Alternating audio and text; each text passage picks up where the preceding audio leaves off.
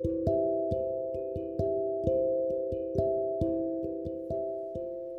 はようございます。アルケミストで漁師橋の中村ひとみです、えー、今日は朝から喋ってみようかと思います。えー、そう昨日夜雷すごかったですね。えー、雨いっぱい降りましたねえー、っとですねあのまあ朝の時間ってなんかいろんなものが、えー、降ってくるというかああこうなんだねこうなんだねみたいなこう答えが来たりするような時間帯でもあると思うんですけれども、えーまあ、そんな内容を喋ってみようかな。えっとですねお題はですね怒られないで済むようにビビって生きてきたみたいなお題です。えー、そうなんですよ私たちですねあの自分たちが思ってる以上に怒られないで済むようにと、えー、ビビって生きてきています。えー、これは本当にもう気づかない無意識のレベルでも、えー、これはあその視点で生きてきたっていうことなのでそれがもう当たり前になっちゃっててまあ当たり前になると分からなくなりますよね。えー、お魚が水の中に住んでいてもそれが水だと分からないように、え、まあ本当ねあのこれがサバイバルっていうんだと思います。うん、生き残りをかけるみたいなね。うん。まあ、だから、えっと、私たちは思ってる以上にいい子いい子ちゃん？猫かぶってる？そして遠慮している、えー、ね、黙って自分のことが言えないとかもうずっとそんな感じだって人もいると思うんですよね。表現しないってことですね。それから、えー、まあ関わらないっていうことね。うん、関わらないと楽じゃんねっていうとこですよね。えー、それから、まあ、結構ね思った以上に思考停止になるみたいなね これは、えー、その怒られそうなシチュエーションとか怒っている人のシチュエーションだとかとにかくなんか自分がこうせかされたりとかこう急速にうん答えを求められる時っていうのは思考停止になる。はいまあ、これが結構ねパターンとしてはやっぱすごい、えー、強いというかもう本当にそれはベースだったっていう感じなんですよね。だからこそなんかあのちょっと引いてみると分かると思うんですけども日本人って遠慮がちでしょ？ね。で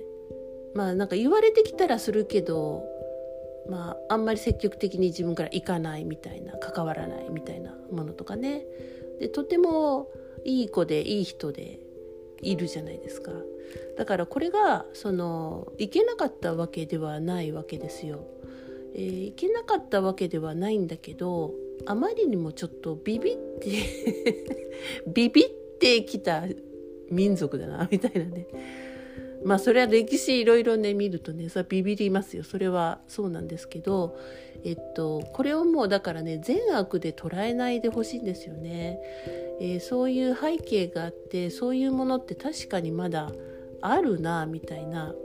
まだあるというかそれベースだったなって気が付く必要があるんですよね。なんかまだあるってなるとそれをその癖をダメだから良くしないとっていうまたいい子ちゃんが作動するってわけなんですよ。もうそのままを見るってことなんですよね。で、えー、まあとはいえねだいぶね私はその内観してそういうものを手放してきたと思うじゃないですか。えー、いろいろ解放したと。えー、いろんなスピリチュアルも学んでそういうものはもうその癖は私にはないってもし思ったとしたらそこで停止するってことなんです。えー、この停止はですねあ、まあ、それ以上必要がないっていう感じなんですよね。あのこれは何を基準にしてるかって言ったらそれ以上えーと、やらなくても大丈夫だってもう怒られないレベルになったから OK みたいな感じなんですよ。でどこまで行っても怒られないレベルにまでしかこう思考がいかない、えー、これがパターンだってことなんですね。なんとなくわかりますか？えー、なんでですねこうやってもう私はもうだいぶもう解放したからもう癖はないんだみたいなあそういう解放ね許すねはいはいはいみたいな知ってる知ってるみたいな知ってる知ってるってなったら結構あのパターンにはまってるってことなんですよね。わかるかな？そうなんですよ。あのあ知っててる優等生。うん、こでもその内観していくっていうのは優等生になることじゃないんですよねこれもう何回も言ってますけどだから本当私たちはこういうベースで生きてきたんでそこがわからないんです。あそれ私も聞いたことあるし知ってるしそれできてるし前やったしみたいな。ってことになってあの無理やり先になんかあもっと優等生になろうとしてるっていうところがあると思うんですね。やっぱりどこまで行っても良いとか悪いとかまあその曲ね二元性の世界なんでまあ、それ私たちのパターンとしては、え、どっちその時触れてるかっていうだけで、え、あるんですよね。え、良いも悪いも、えまあ、ジャッジもあるんですけどあまりにもジャッジや、いいか悪いかばっかりに偏ってると本当にあ私はもうこれで怒られないレベル OK みたいな感じで、えそうしたらなんか何のためにやってんのみたいな。やっぱり人にどう見られるか親にどう見られるかどう人から判断されるかっていう目線でしかないんじゃない？っていうとこなんですよね。なんとなく分かりますでしょうか？これ、ね、話すのもねなかなかなかなかねそうなんですよねこういう深いとこっていうのはねもうなんか、えー、流れるように消えていったりとかしますよね。えー、私たちはだからその怒られないで済むようにビビって生きてきたっていうのは人の目や、えー、親の目やあ社会のね、えー、まあまあ、世間体だったりとか、まあ、そういうのが本当にしみしみ染みついているという感じですね。はいえー、まあみんなだからあもうこれはもう国民性になっちゃってるぐらいなんですよね。そんでですねあの最近あの渦巻きがなんかちょっと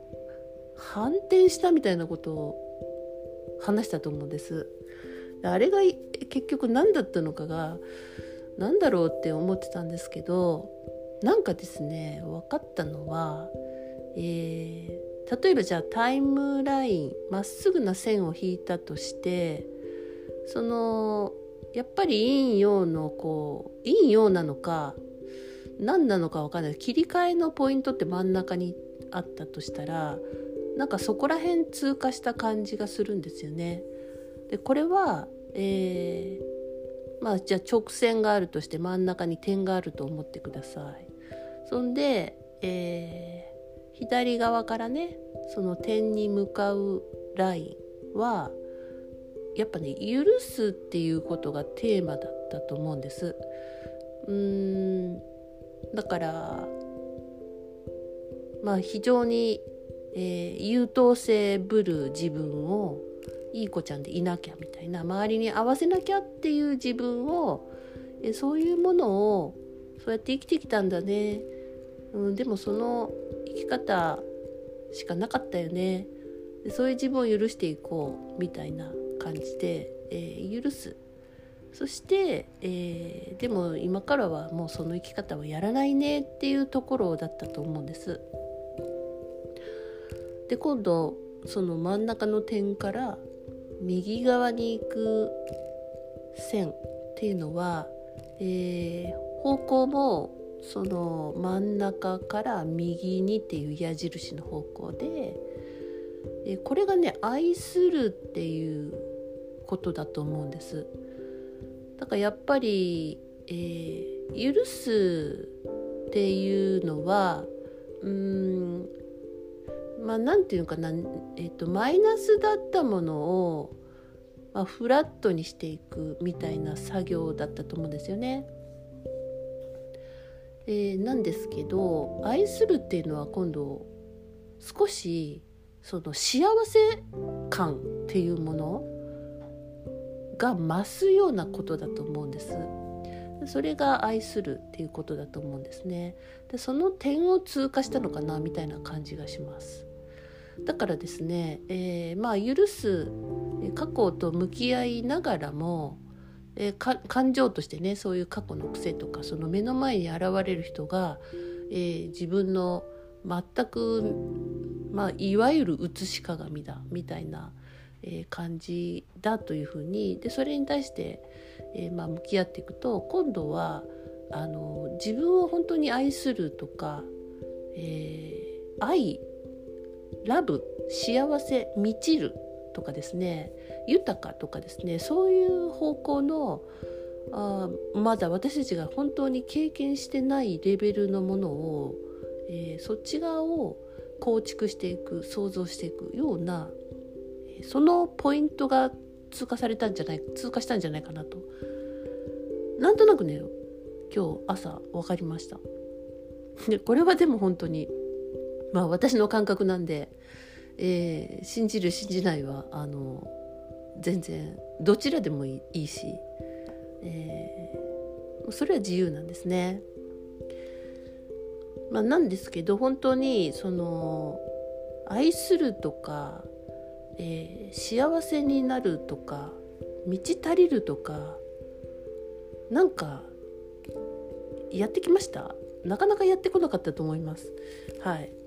えー、やることが許されないようなこの世の中の状態だったとも思うんですね。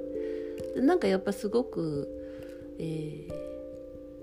エネルギーレベルも変わってきてますし人の意識レベルも変わってきてると思うんですよね。やっと尊厳を取り戻すとか、えー、自他に対しての、うん、敬意えー、敬意は遠慮ではないですよね。えー、それから自然への畏敬の念みたいなものとかなんかそういうものを、えー、育てるような時代に入ったんじゃないかなと。もう本当それはすごい大きな変わり目なのかもしれませんけれども、えー、私たちねこうやって生活してると朝起きてまた昨日の自分で過ごそうとする自分がいるわけですよ。どういう解放とか、えー、手放しの、えー、ワークをやったとしてもチューニングやったとしてもまた過去の慣れ親しんだ自分で、えー、生きようと朝鏡を見ていつもの自分だみたいな、えー、親に似てきたなとかねなんかそういうところから始まりなんかねいつものネガティブな自分、え、をの着ぐるみを着て生きようとするんですね。もう本当にそれがあの必要なくってですね毎朝新しい自分で生きる、えー、っていうことがあの、まあ、練習がいると思うんですね。まあ別にそこまで私はいいわっていう人はもう全然いいんです。はい、だけどうんまあなんかねこう話を聞いてるとなんかよくわかんないけどそういう感じねみたいなところもあ実はその無意識の脳っていうのは結構拾っているので、えー、あなたがもし、えー、今世でそういう道を歩くことになっているんだったら何かのスイッチが起動するはずです。まあそんな感じですかね。はい。まあ、これもねスイッチ私は起動した起動してない起動しなきゃいけないとかいうふうにパターンとして考えないでくださいね。もうねこれほんとねすごい根深いパターンなんですよ。でいかに自分が優等生になろうかいかに自分が得しようかとかね、えー、わ分かります？このパターン 散々やったパターンね、はい、パターンに気づいたらだんだん手放していけると思います。えー、そうなんですよ。あのまあ私も道の途中でみんなと同じなんですね。だから、えー、気が付くことの、うんまあ、もし順番があるんなら、えー、それそれは様々人様々なんですよね。私もまだ全然学習してないこともいっぱいあるし今からまた、えー、それをを目の当たりにしていくっていう、えー、でも、えー、周りの人は、えそれを経験済みっていう人もいるかと思いますだから人と比較するとかいうことも本当にもうあの必要ないことですし自分が今このタイミングでこれを分かっていくっていうようなことの方が大事だと思うんですね。えー、そんであのまあジャッジ優等生劣等生みたいなものっていうのはいつでも働くので自分が、えー、いい時はなんか優等生だと思ってるしでも自分に辛いことがあったりすると、えー、急にこう劣等生になったりとか、えー、人が落ち込んでるとあの、まあ、それを見て優等生になれるような気がしたりとかこれもパターンなんでだから本当にねもう自分の道自分のペースみたいなフェーズですね。面白いですね。これは未知の世界だと思いますね。全員が未知の世界、えー、国とか地球レベルで未知の世界だと思いますね。まあ愛することってまあ、よく分かってなかったりするんですよね私たちね。心を失って生きてきたんでね。心を失って心を失うで忙しいと書いて、まあ、忙しく生きてきたじゃないですか。もう心なんて本当二の次だったんですよね。とにかく生きるためにみたいなね。生き残るためにっていうね、まあ、そういう、えー、ネガティブなものが、えー、働いていた時代ずっとそれが作動していた時代で愛することって何なのかってまあ今からみんな体験を通して、えー、理解していくことだと思います。えー、自分を愛するっていうのはだから今言ったみたいにその周りと比べてよしっていうのは本当の、えー、自己愛でもないってことなんですね。えこれは本当に深いところですよね。まあ、なんで、えー、っとこういうものもあの聞いて自分で考えてみるっていうことが大事だと思います。生き残りの時代はなんか新しい情報をお得な情報を先に聞いて、えー、先に抜け切るみたいなまあ、そういう考えってあったと思うんですけどもそれを知ってる方がなんか優等生だみたいな、えー、お金が稼げるみたいな感じあったと思うんですけどもうもう全然違いますねもうね。本当にそういうものではなくてその情報が自分にとって、えー、なんか気になることだったらうんそれを一回自分の中の、まあ、思考思考するのに材料がいるじゃないですか。その材料あなたの材料を持ってでしか思考ができないので、えー、一回それを考えてみる。自分なりに考えてみる。これってこういうことかな？みたいな。自分を愛するって何なのかな？とか。人を愛するって何なのかな？とかね、えー、そこから、えー、そっちの方向を意図して、